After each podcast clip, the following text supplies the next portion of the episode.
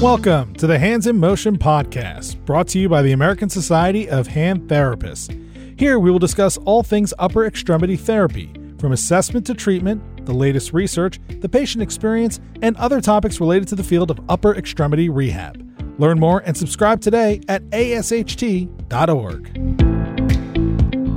Welcome back to another episode of Hands in Motion. On this episode, we are joined by Mia Erickson and Marsha Lawrence both physical therapists and certified hand therapists. They join us to discuss knowledge translation, what it is, how it is different from evidence based practice, how clinicians can utilize knowledge translation, and how it currently and will continue to affect hand therapy practice.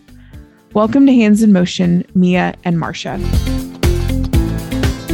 So, hi, everyone. Welcome to the podcast this evening. We have two guests with us this evening. We're going to be talking about some interesting things.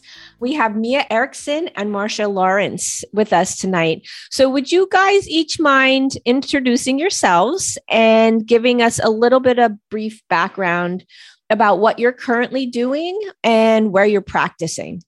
Hi, Stephanie. Thank you for having us. It's a pleasure to be able to do this this evening. My name is Mia Erickson. I'm a professor at Midwestern University in Glendale, Arizona. I'm a certified hand therapist and a physical therapist. I've been practicing for 25 years. My most recent work is on the clinical practice guideline for carpal tunnel syndrome. It was published in 2019. And so that was really my springboard into my interest in knowledge translation. And then we are just getting ready to launch the revision or the update of the clinical practice guideline. And I'm Marsha Lawrence. I'm really happy to be here. I think this podcast series that you guys are doing is pretty amazing. I've, I've been really impressed with it. So I'm very grateful to be invited. I am not currently practicing. However, I am a PT, CHT, and I work primarily in the regulatory space. I am the practice affairs coordinator for APTA's Hand Academy. And so, what I do is follow trends in healthcare, in specific, follow the legislation that is going to affect our ability to practice and hopefully try to get an idea in advance of where things are going so that we can get the word out and adjust what we're doing in order to meet the needs that are coming down the road. The big thing that I've been working on for the last five years and am still working on is trying to get rid of the reasonably useful lifetime for orthotics under the Medicare beneficiary payment system. And there are two bills that were introduced into Congress this year that we have managed to kind of get stopped in committee. And we were until the Ukrainian war broke out working to try to modify those bills that were introduced by orthotists and prosthetists to try to come up with a solution so that we could all play in this space happily together. Most of that's been put on hold, as you can imagine, given the current events. So that's primarily where I spend my time now. So we'll kind of jump right in. You guys both presented at ASHT's annual meeting last year, and the topic was extremely interesting. Do you want to give us a little bit of an idea about exactly what is knowledge translation and how does that fit into our practice? Sure, I'll jump in. It it is the broad term for a collection of processes that we undergo in order to move the published research or evidence into actual clinical practice. And so it's sort of that transition between research and application. And the World Health Organization has defined it as the synthesis, exchange, and application of knowledge by relevant stakeholders to accelerate the benefits of global and local innovation in strengthening health systems and improving people's health. So it's basically getting that research from bench to clinic as quickly as possible. This sort of started back in the 20th century when different physicians began to notice that it took a really long time for research to actually get implemented. And then in some cases, we sort of we're very selective about what research we went ahead and put into practice and what research had more difficulty getting put into clinical practice. And so they began to look at the process of knowledge translation that far back. Yeah, and I would just add to that, I think it's really important to understand that knowledge translation is a step beyond evidence based practice. So we all think of like level one, level two, level three, four, five evidence. And knowledge translation actually is a process where we take the highest levels of evidence and we synthesize all of that literature and then make it available to clinicians for implementation into practice. Yeah, I remember in PT school years ago, our professor saying this very concept of yes, research will come out, but it will already be outdated. And so I guess maybe can you speak to some of the specific barriers to this and how why why does it take so long and maybe that's one of the reasons why people don't even want to put in the effort to do research too. I think some of the barriers are those that we see that are similar to evidence based practice. First, I think awareness of the research that is available. I think some topics have a lot of studies available. Some topics have hardly any studies available. And I think what's interesting is in the topics that have a lot of evidence, it can be so overwhelming for a clinician who juggles a full time caseload. It would be up to an individual clinician to look at the entire body of evidence for, say, an intervention or a diagnostic test or measure and try to come up with some idea of which direction the evidence is pointing. And the other difficulty with that is related to so much heterogeneity in the different studies and with dosing, with prescription, and even with the sample. For example, in carpal tunnel syndrome, we found a lot of heterogeneity in the severity of the cases that were included in the different studies. Whereas a person with mild may react one way with an intervention, somebody with uh, moderate to severe may act a little different. So I just think while we talk a lot about no evidence being available, I think it's almost worse to have a lot of evidence because it can become so overwhelming. And to have to sift through all that, I think it's just, you know, it seems like a mountain. It's really difficult. There are a whole lot of other barriers, some of them being in our practice settings if the practice is really one that is really focusing on productivity and different standards, they're not going to try to take the time it takes to sit down and analyze their practice quality, their practice outcomes, or the differences in results for the same diagnosis that's happening between providers in the same practice. And so, one place to start would be to have practices start looking at their practice variation and their outcome differences and see what different therapists are doing to try to see if they can standardize their intervention in order to get the better outcomes that other clinicians are able to get there's certainly a problem accessing the literature. If you are not associated with a learning institution, it's pretty hard for you to get your hand on anything more than the abstract. There just isn't enough open source information out there for clinicians to get. And then there's not enough time. You work all day, you come home. Thanks to the EMR systems, a lot of people are still working on their notes at home using accessing those EMR systems from home in order to finish the day's work. And so when do you have time to sit down and study five or six papers on a particular topic? Many of us don't have the skills to critically appraise the literature, which is another problem. I don't know about you, but my statistics background is pretty weak. And so I have to trust that the statistics that they're using and that they're reporting are saying what they say they're reporting.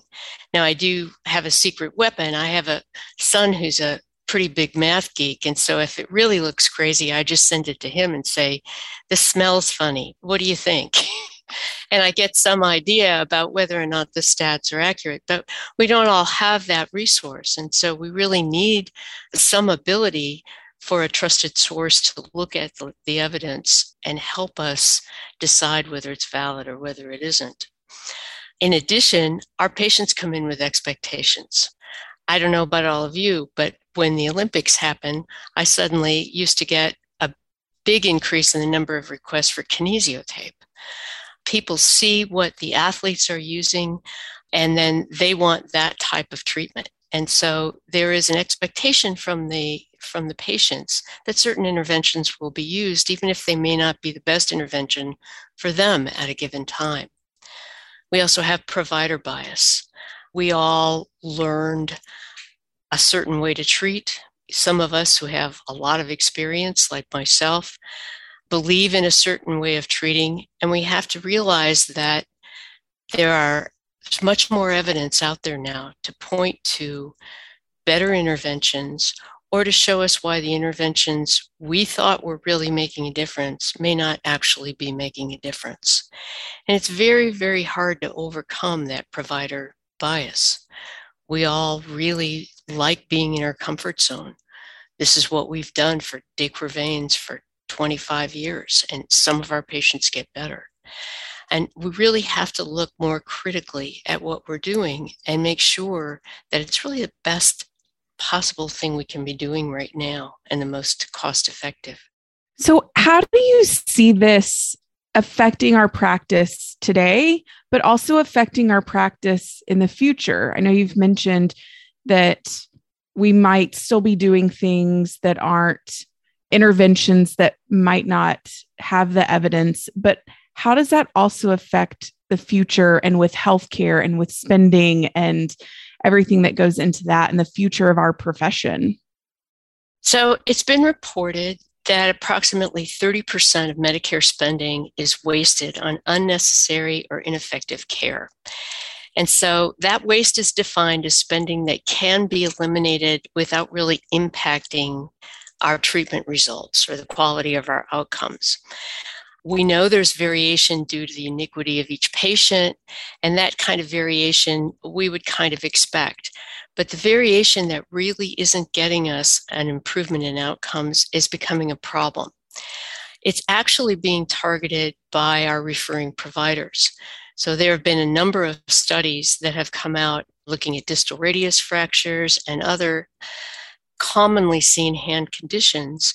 And by using the huge databases that are available now, looking at the treatment trends, looking at the treatment outcomes, and there have been a number of reports that have shown that hand therapy usage is increasing, but the outcomes aren't improving, that there isn't evidence to support the increase in intervention for some of these hand conditions, and questioning whether or not hand therapy interventions really change the outcomes. Distal radius fracture is one of the ones that many of us have seen a number of those studies done by our surgical colleagues this is really a problem because as healthcare spending is getting more and more out of control, the attempts to rein it in include using bundled payment systems in order to have a flat rate payment for a certain episode of care. That's already going on in knee and hip replacements. There's quite a bit of talk extending, saying that they're going to be extending it to distal radius fractures and other hand conditions. In that case, we're going to be competing against our, our referral sources for those healthcare dollars for a given episode of care. If we can't show that the interventions that we do improve the outcomes, then we're not going to be getting the referrals for those patients, or we're only going to be getting them when their condition deteriorates to the point where it's going to be really difficult to get a successful outcome because they weren't treated correctly from the beginning. And so we need to be able to demonstrate that we are consistently applying the care that's going to make the best difference for patients. And we're only using that care for the period of time that's necessary in order to reach a functional outcome. overall, Mia, you had mentioned evidence based practice. So, as a whole, what is the difference between knowledge translation and evidence based practice for our listeners out there who may not know? Can you go into that a little bit deeper? Yeah. So, in our entry level training in PT and OT school, we had a lot of information given about evidence based practice. And this is the way that we should be treating and looking at studies that are out there, trying to find the highest quality studies and integrating that with the patient values and patient circumstances and our experience, and somehow coming up with evidence informed treatment plan.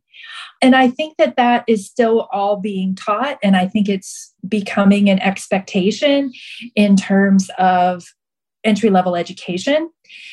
So, knowledge translation, however, is taking evidence based practice one step further. And what has to happen with knowledge translation is there needs to be a synthesis of the evidence out there for maybe one specific treatment or one specific condition to help those busy clinicians overcome that mountain or volume of work that's out there. And so we call this pre appraised literature. And this comes in terms of a clinical practice guideline, a meta analysis, or a high quality systematic review. And so that pre appraised literature really is a synopsis of all of the evidence about a certain topic. And then the clinician doesn't have to go through all of the primary studies and sort out a one versus a two versus a level three, four, et cetera, but can look at those pre appraised papers and not only see the synthesis of the research out there, but also see the recommendations that the individuals writing or putting together the pre appraised literature have made for clinical practice based on the best available evidence. So I always explain it to the students that knowledge translation is taking evidence based practice one step further.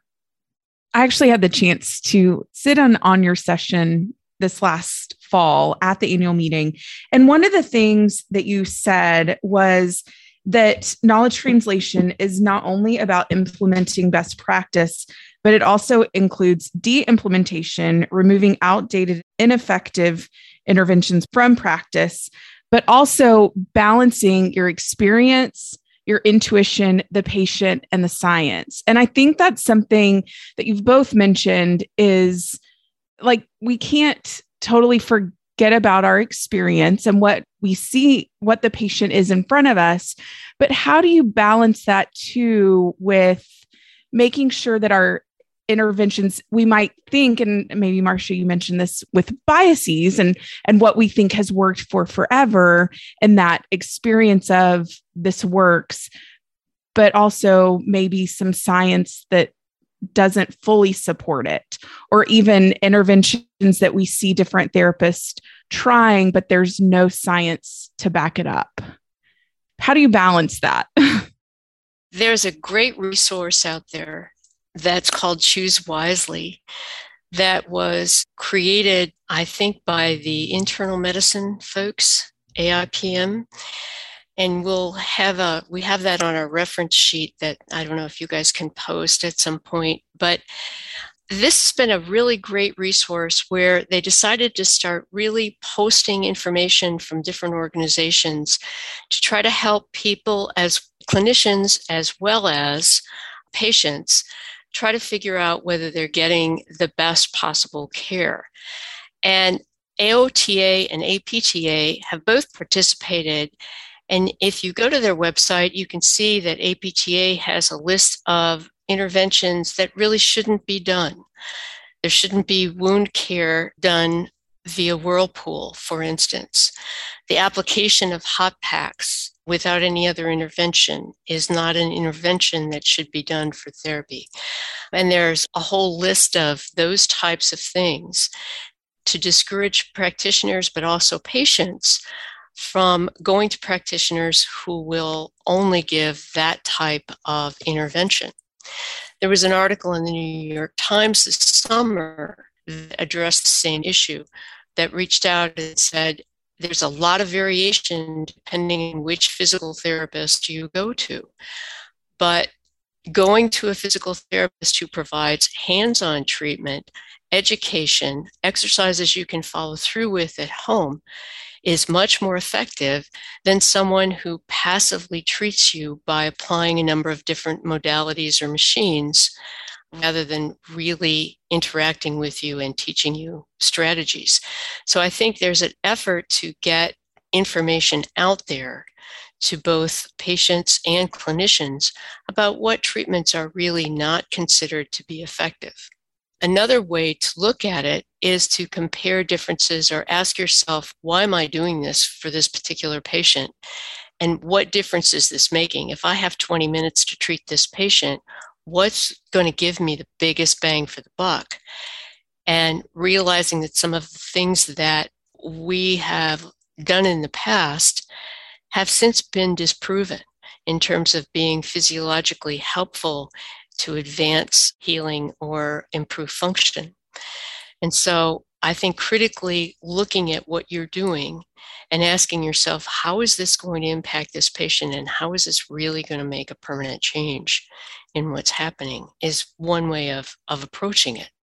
I would agree and just reiterate that we tend to be very multimodal as physical and occupational therapists and, and hand therapists. And we have to be very careful in not throwing everything at the patient and really trying to balance having a good rationale for everything that we are doing and maybe implementing what we know can work, but also de implementing things that maybe have been shown to be less effective and taking a very structured approach to our integration or implementation so that we know what is working and what isn't working.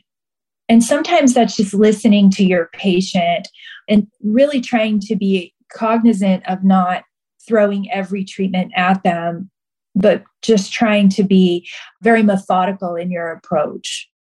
You know, we're taught that we can handle certain situations.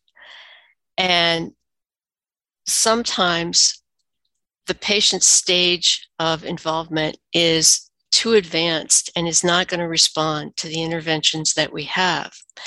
And so we have to be able to define an endpoint where we realize that our interventions aren't working and reaching for more and more exotic interventions that have very little evidence probably is not going to be the right solution in this case. It may be that we need to refer on to another provider.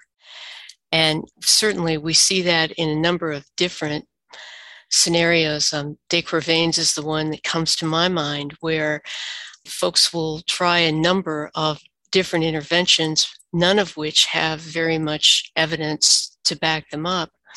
When the systematic reviews that have been published, there have been two, one about 10 years apart, they've reached the same conclusion that immobilization, rest, and maybe an ultrasound guided injection are the most important conservative management techniques that can be used and have shown the best results.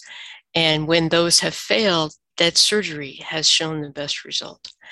And so we sometimes have to realize that we can't continue to try to treat something when we're not getting any response at all.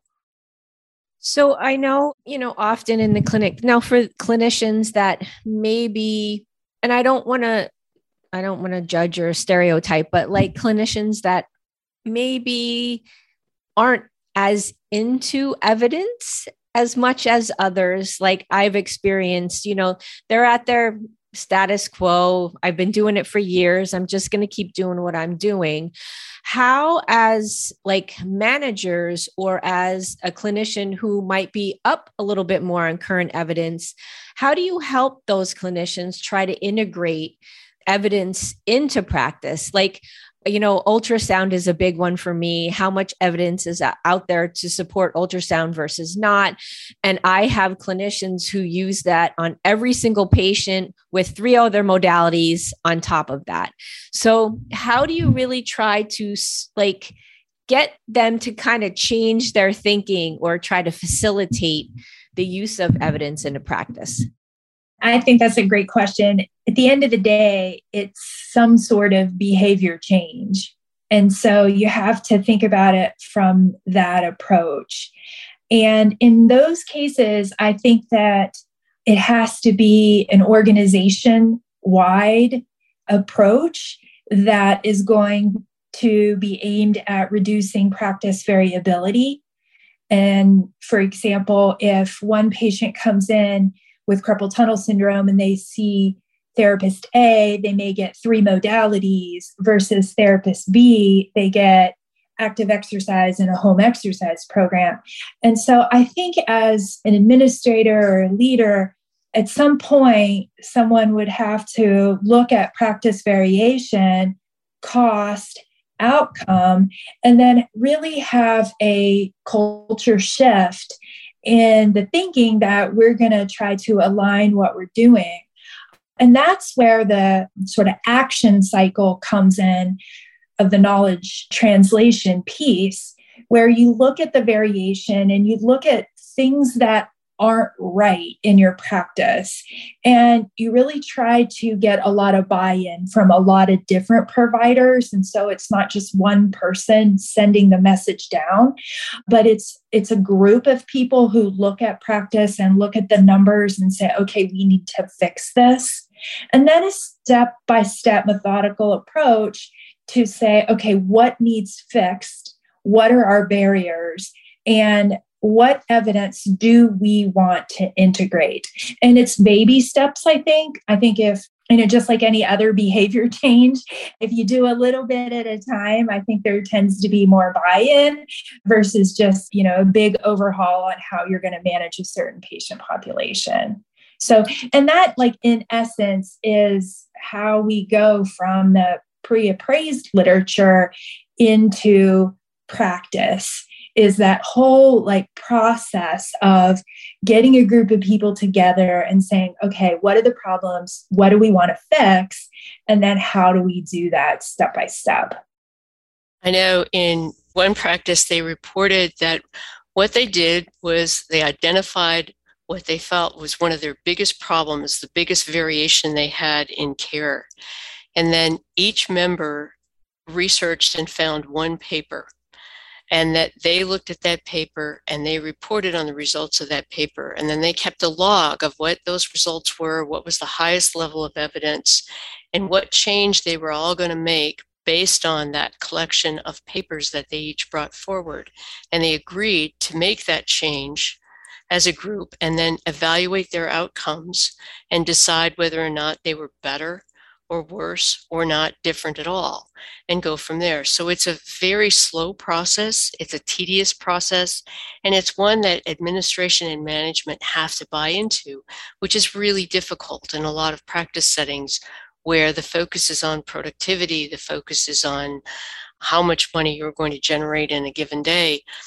But in the long run, being a practice that's known for providing consistent and high quality care is probably going to get them much, much further than the constant grind of running patients through and, and having variable outcomes and variable interventions for the same diagnosis. Yeah, I can see how making that culture shift is important and having it be just embedded in your the culture of your clinic or your facility wherever you're working. Mia, I know that you're in academia and I know you mentioned that what students are being taught at least in your physical therapy school but I know that there are certain things that part of accreditation that students have to be taught and things that have to be included how are students though i guess being informed of okay yes this is a modality this or this is an intervention but this is how to appropriately use that or here's the evidence on it to then maybe impart some of that, which I know is hard as a new grad to come in and try to make a culture shift when you have zero days of experience. But is that something that's being included in education as well so that these students, new grads, feel empowered to implement this, you know, knowledge translation and hopefully be accepted by some of us seasoned therapists? That's a great question. So I'm going to, I have a couple things I want to say. Certainly, from an accreditation standpoint, we are all being required to teach students about evidence based or evidence informed practice and the, the value of clinical experience of the mentors that they are going to encounter on clinical rotations and in their first couple of years of practice. So, we also talk to them about a lot of individual variation in patients. And it's frustrating because it does feel like a gray area, a lot of gray areas, and that there's not a one size fits all prescription for a lot, you know, so many things that we do. So we really like to give them the background of evidence based practice and knowledge translation and what that means. But there's also got to be a mindset that there is value in clinical experience as well. We also like to talk to them about humility and just about these are ways to do things like this, and these are not ways that you do things like this. So, just a level of professionalism when they approach a clinical instructor or a boss or a colleague, I think is really important. But, you know, I think one of the, the most I heard on a course eval when I teach the biophysical agents course, and I got my course evals back. And one of the students said, I had a light bulb moment with regard to evidence based practice. And one thing I tried to teach is it's very easy to say there's no evidence for this modality. But the, the reality is, is that what we want to do is find the right treatment for the right patient at the right time, aimed at the right functional outcome. And so maybe there is no evidence for laser for one condition, but perhaps there is evidence for laser for a different condition.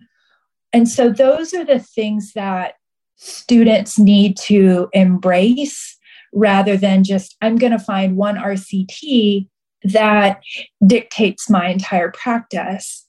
I think if you look at the interventions that you know we like to provide and you find one RCT, it really doesn't tell you the whole story. It tells you one piece of the story, just like one piece of the pie. You've got to look at the whole body of evidence. And so we really try to emphasize that as well. And that's one of the reasons why the pre appraised literature is so important, is because somebody has done that and somebody has already synthesized all of the evidence out there and made clinical recommendations from it. I think that's a great point for even practicing clinicians that sometimes we we do find that article or that chapter or whatever and say this is the word this is this is the end all be all and that's not always the case and we can't build our entire practice on what this one article with maybe 7 10 50 who you know whatever number of participants and say this is the way it's going to be for every single patient. I think that's a a great point that you make that that we have to look at the bigger picture and utilizing those cpgs and systematic reviews because somebody else has done the work And one of the complaints that we hear from clinicians is that insurance companies do exactly what you're describing. They find the one study that shows that something doesn't work, and that's how they make their payment decisions.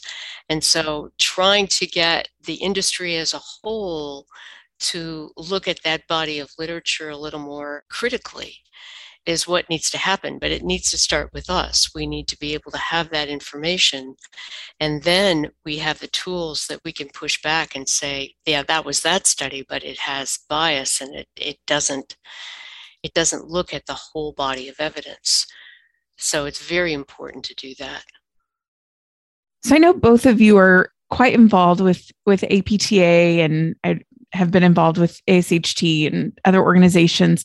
What are our parent organizations and our professional organizations doing to push knowledge translation or to to challenge these insurance companies or these payers to say hey there's value in hand therapy or there's value in ot there's value in pt so that we can be you know at the table and seeing these patients think one thing that APTA is doing is really pushing for development of clinical practice guidelines.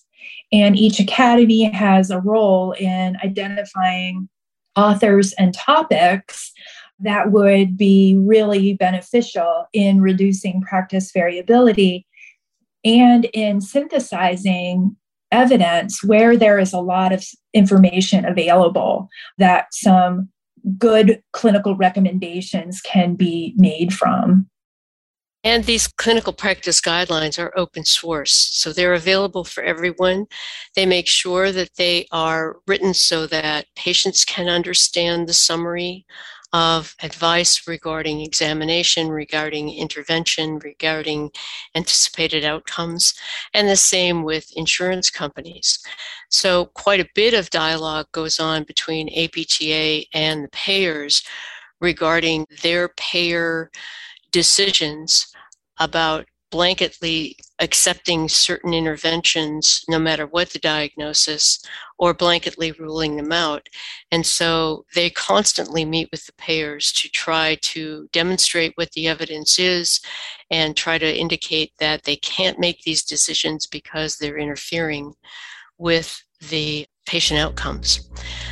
From an AOTA standpoint, they're doing the same thing. They have clinical practice guidelines that are available on their website.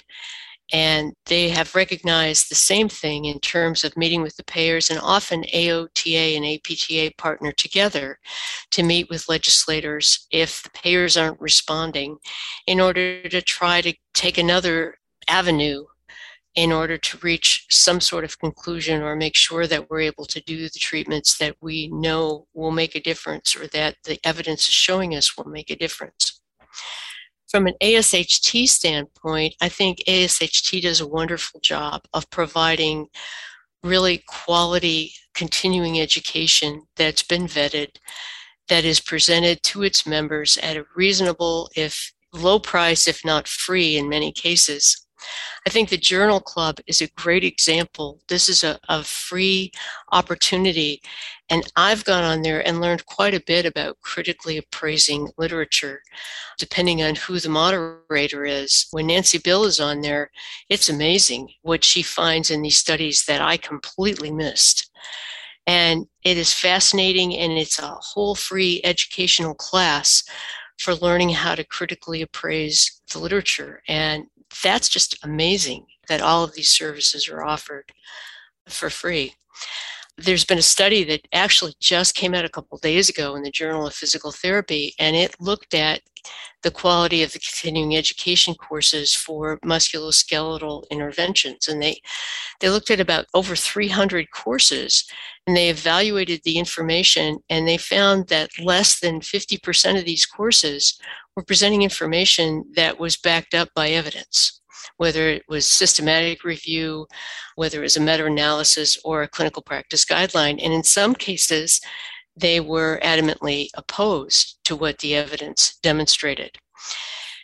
Because each state can regulate continuing education, there really isn't any standard set for what these courses actually do in terms of, of vetting the information.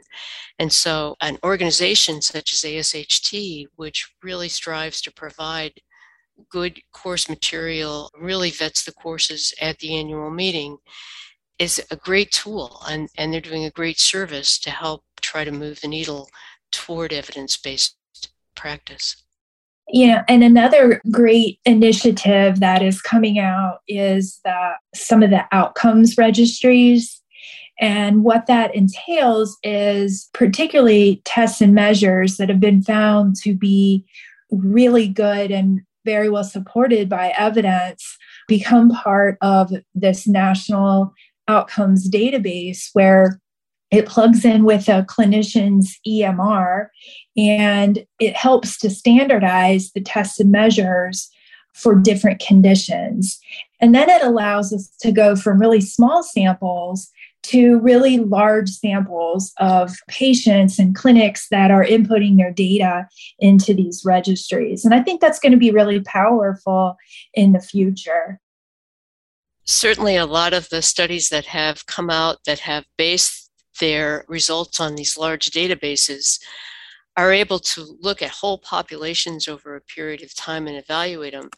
One of the problems we have is that they don't draw a distinction between the clinical specialists that are CHTs and the general physical therapists and general occupational therapists because our EMRs are not really coding that difference.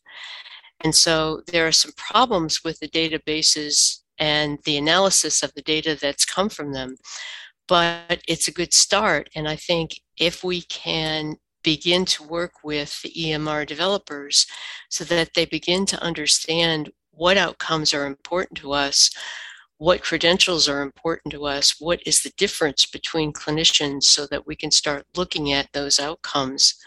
That may help us quite a bit in terms of demonstrating our efficacy. So, if you had some key takeaway points, what would you like our listeners to remember after closing out this podcast?